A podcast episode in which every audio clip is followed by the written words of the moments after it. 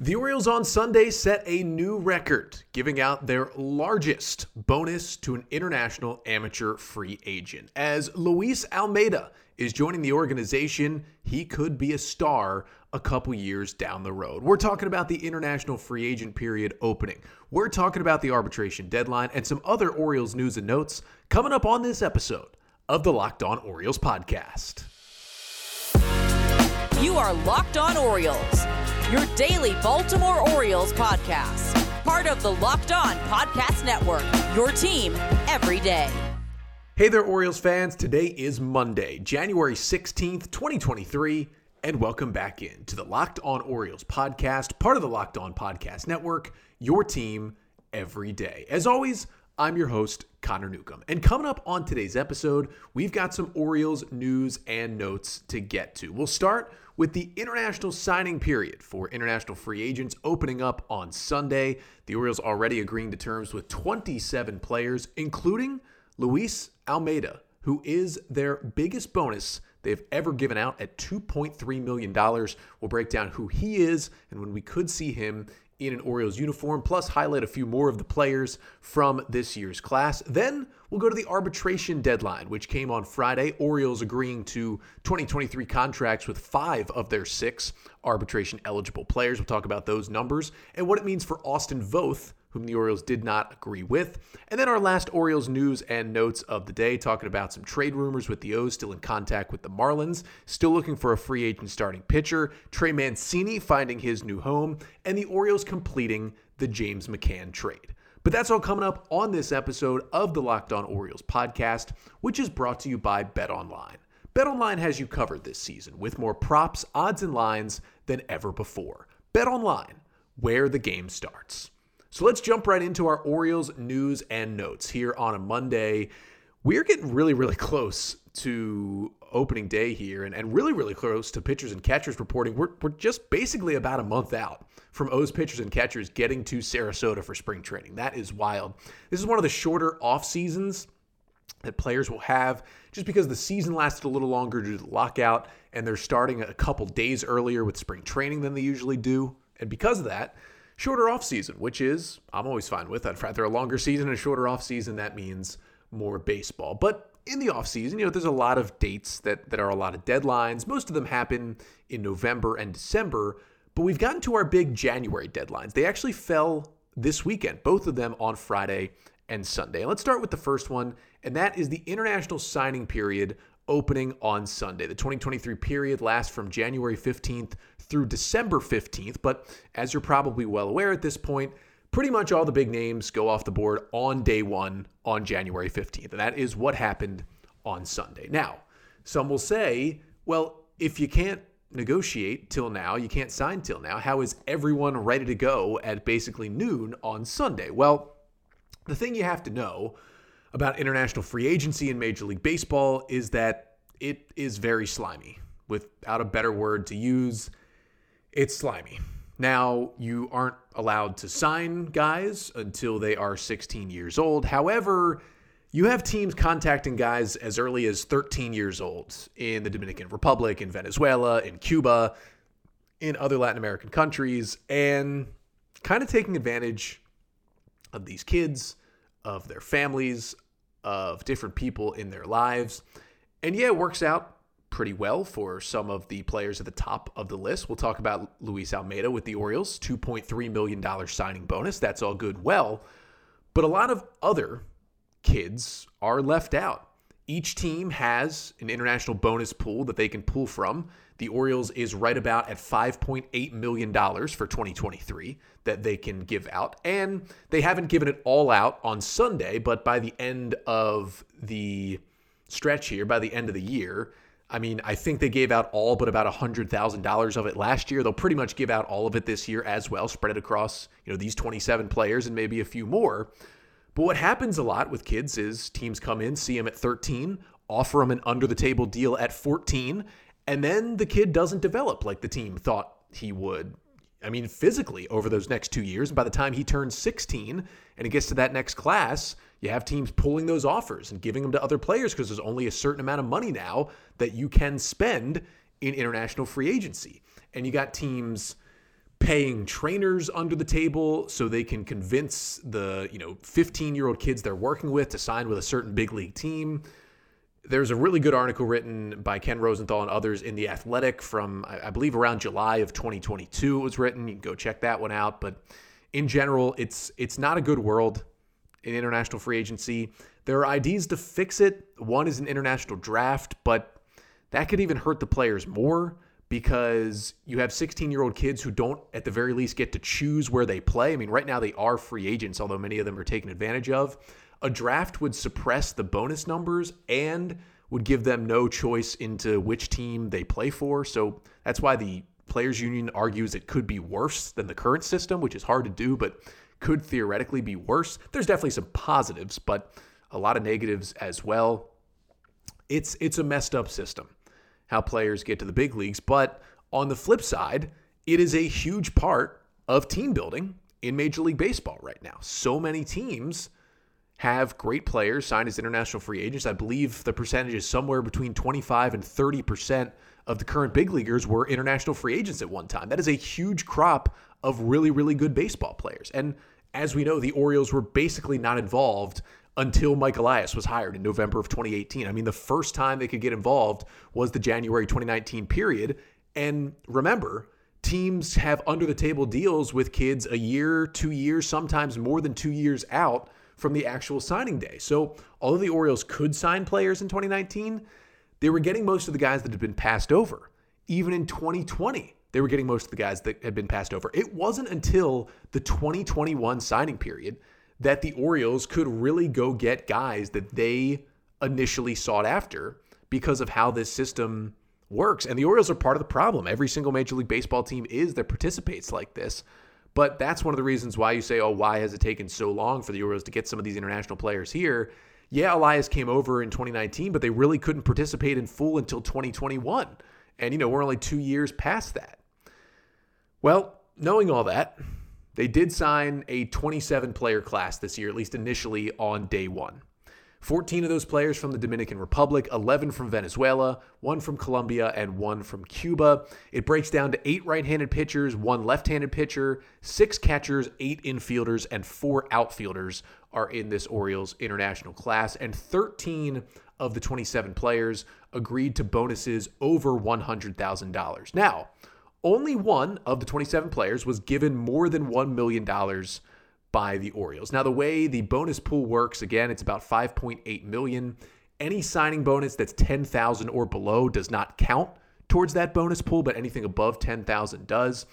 But the Orioles, well, the number one guy they got Luis Almeida, who also goes by Aiden, his middle name, Aiden Almeida, he is called by his family as well. A 16 year old shortstop who the Orioles agreed with for a $2.3 million signing bonus. That is the largest the Orioles have ever given out in international amateur free agency in the history of the franchise.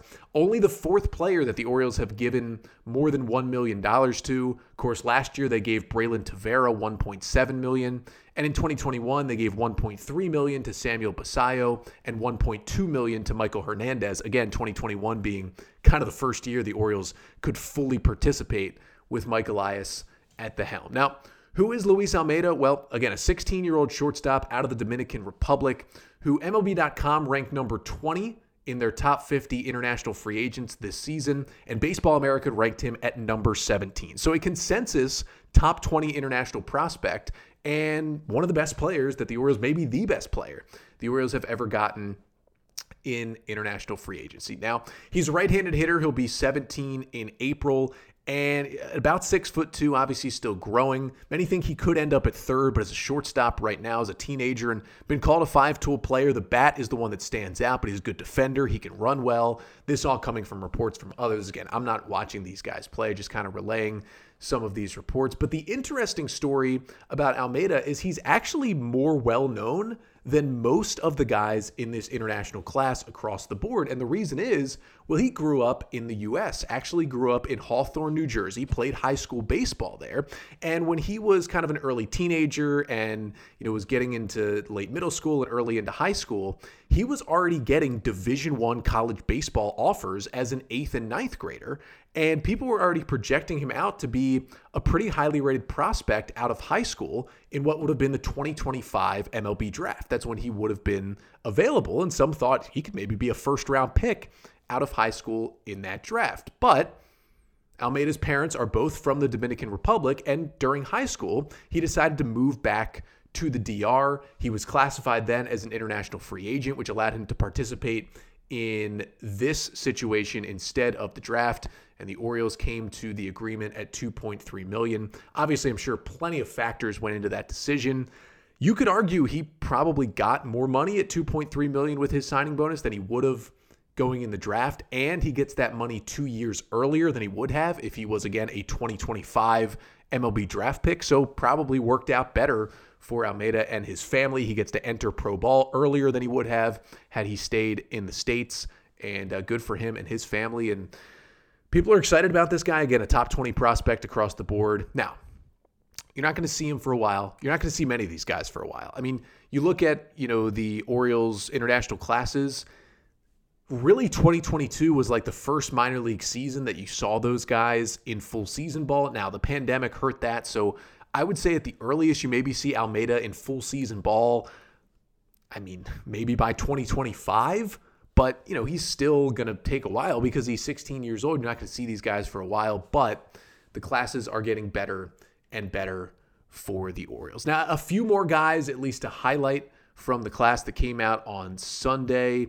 Uh, Joshua Liranzo is one of them, another 16 year old shortstop out of the Dominican Republic. He got the second highest bonus in this Orioles class at $500,000.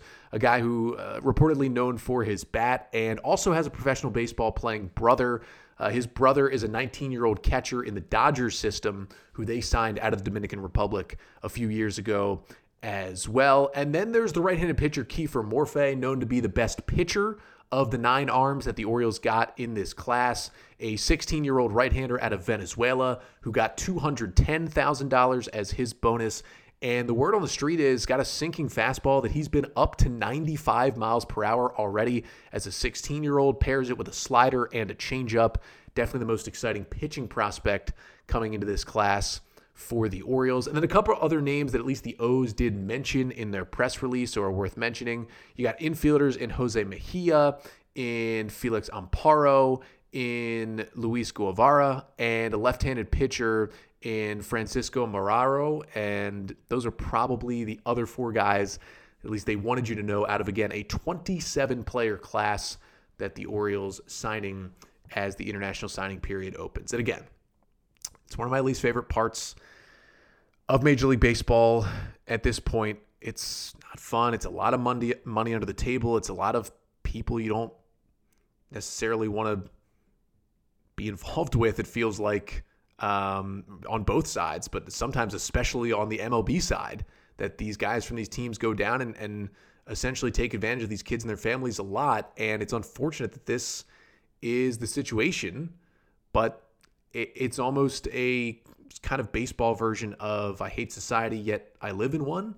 And the Orioles know that they are a culprit just like the 29 other teams, but they didn't participate this until they hired Mike Elias. And to win in today's Major League Baseball, unfortunately, you have to participate in this system, and exactly like all the other teams do.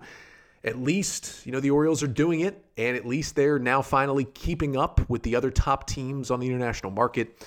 I wish there was a better system, but this is what we have. And again, Luis Aiden Almeida, the number one guy in this class for the Orioles. Look out for that name as we go a few years down the road. But going from, you know, teenagers that the Orioles are bringing in to some big leaguers as the arbitration deadline was on Friday for teams and players to file and come to an agreement to avoid arbitration on 2023 contracts. The Orioles had six arbitration eligible players that uh, they had to agree with by Friday.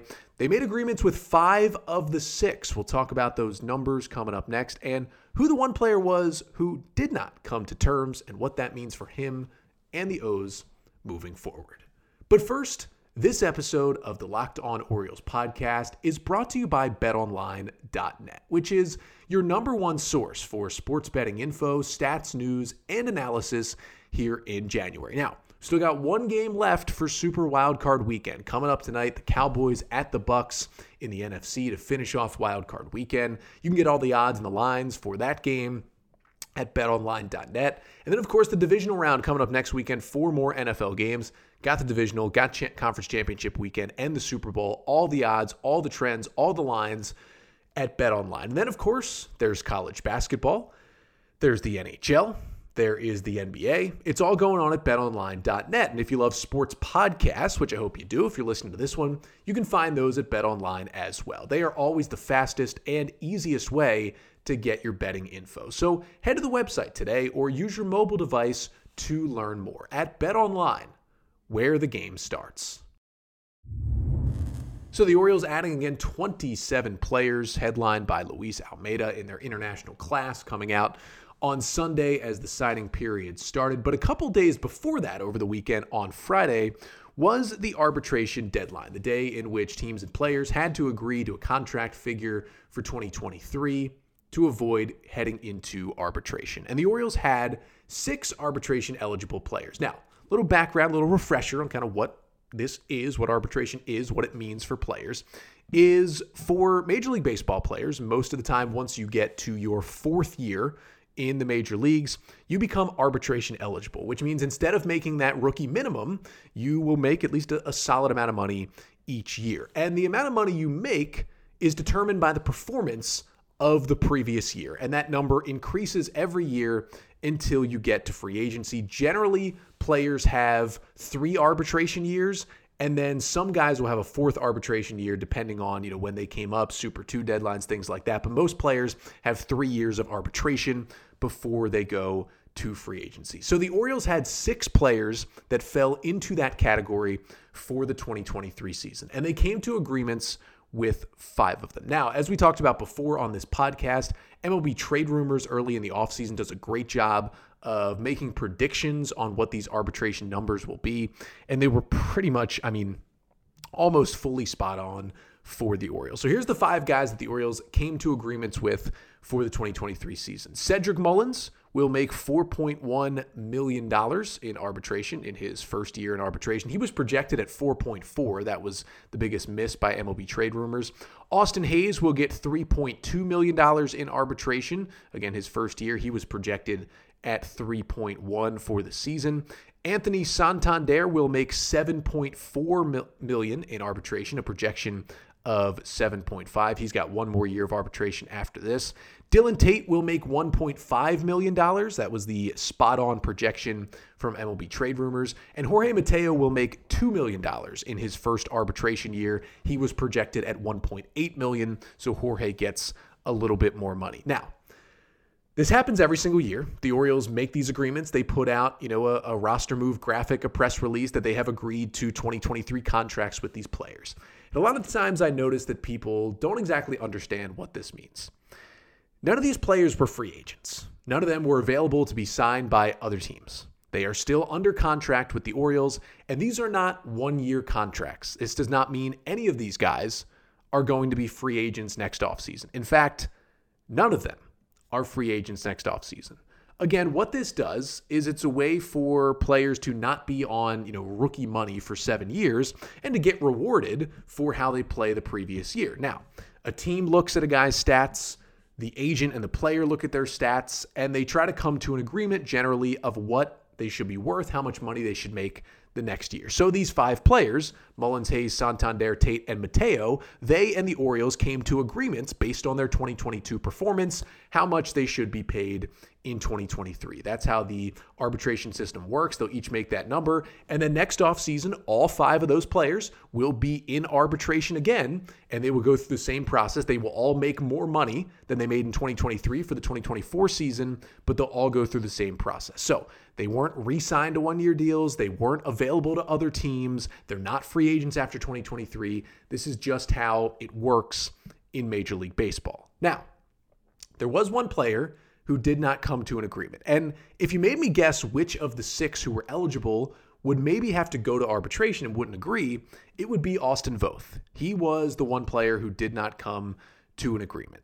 Now, Austin Voth has filed for $2 million for his salary of next year. The Orioles filed for $1.7 million.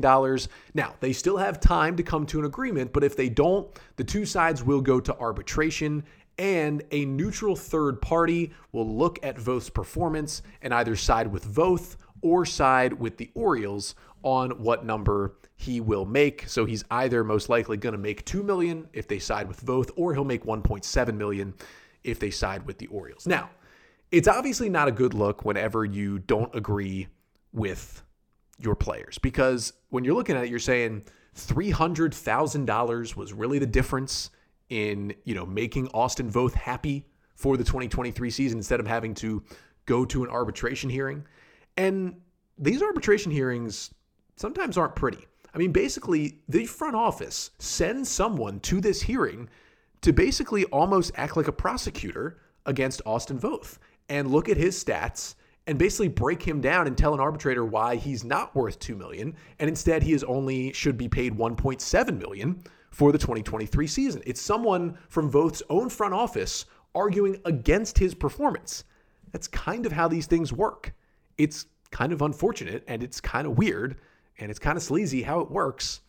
But again, that's what happens in these front offices. But again, if you would have told me one player wouldn't come to an agreement, I would have said Austin Voth only because, yeah, he was good with the O's, but he never really pitched more than five innings. So you don't really know is he a starter or is he a reliever? That's one of the big things that gets put into consideration here. And because he was so bad with the Nationals this year before they DFA'd him and the Orioles claimed him, that becomes part of the story as well. Voth obviously doesn't think that should play a factor. The Orioles will say that should play a factor. That might be why there's the difference in the numbers.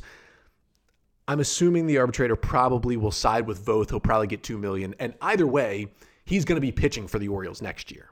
It's you know, if just because they didn't come to an agreement doesn't mean he's like a free agent now or he's, you know, not going to be pitching for the O's. He'll be pitching for the O's. It'll probably go past opening day potentially, whether we know what number he's going to get, but he will be pitching for the Orioles next season.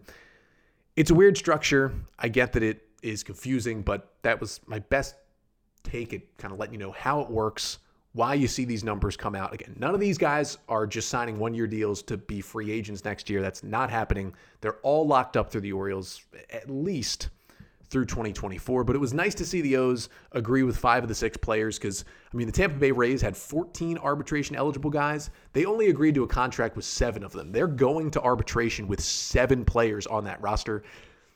Not surprising because it's the Rays, but not generally a great look from the team and their players.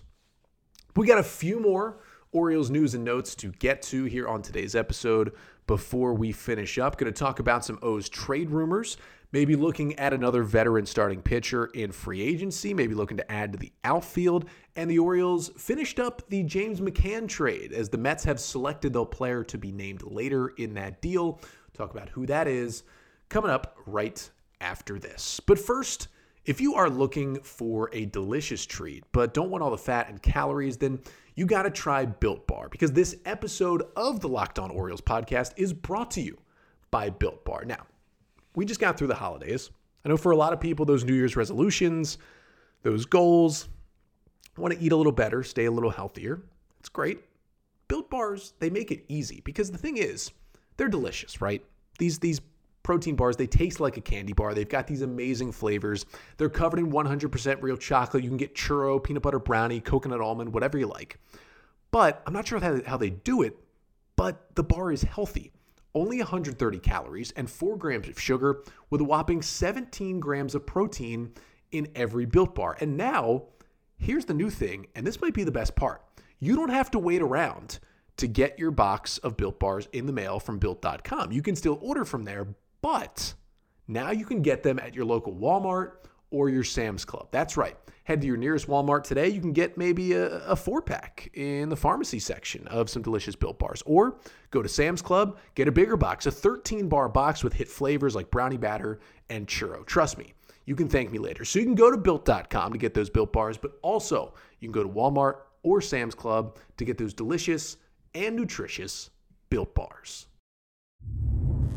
So we're back here on an Orioles news and notes episode on a Monday. Want to get to a couple more topics here on the pod before I finish up for the day. And wanted to start with a few notes from Roch Kubatko, who wrote an article back on Friday, just kind of running through some Orioles news and notes as well, and, and reported a couple of interesting things. And I think the first thing was he said the Orioles are continuing to maintain interest in free agent starting pitcher Michael Wacha. Now, Wacha, I think hands down right now, is the best free agent starting pitcher still left on the free agent market. And you could argue he might be the best free agent left in general. At worst, he's probably the second best free agent who is still out there. So Michael Wacha, I've talked about because there's been reported interest for months now between him and the Orioles. And I talked about how maybe he's the last guy out there who still helps the Orioles rotation. In terms of free agents, I think he's the last guy left out there where the Orioles could still sign him and give him a rotation spot and still upgrade the rotation at this point. Like Wacha had a good year with Boston last year. Now he dealt with some injuries, but 23 starts, 127 innings. He had a 3.32 ERA. Now, it was a 4.14 FIP, so maybe he got a little lucky, and it wasn't big strikeout numbers, but he didn't really walk anybody. He got his ground balls, and he had a good season. And if he would have stayed healthier, it would have been an even better season. Now, he hasn't pitched over 160 innings since 2017, so there's a little bit of a durability issue there with Wacha, but if you're bringing him in, you're asking him to be your number five guy. Maybe Gibson's your number four, and then the rest of your guys are one, two, three. It's not ideal, but if the Orioles bring him in on a one year, you know, six or seven million dollar deal, I wouldn't hate it. It makes the rotation better. He had a good year with Boston. He dominated the Orioles a couple times. He was got that great, great changeup that that gets lefties out. He's a big reverse splits guy, but I don't know. Again, if it's a one year cheap deal, I would do it. Gives you depth, makes the team better, but I'm hoping the O's can pull off the trade for a little bit of a bigger name in terms of starting pitchers. And that's something that Roch wrote about as well, saying the Orioles are still in contact with multiple teams about starting pitching and said they have talked with the Marlins. They continue to talk with the Marlins. He brought up how, you know, Ramon Urias and Jorge Mateo are coming up in trade talks with multiple teams. We've kind of known that. You know, I, I had heard about the kind of Ramon Urias and David Peterson talks between the Orioles and the Mets that had happened before the Mets got Carlos Correa. Maybe those happen again now that Correa uh, is a Minnesota Twin.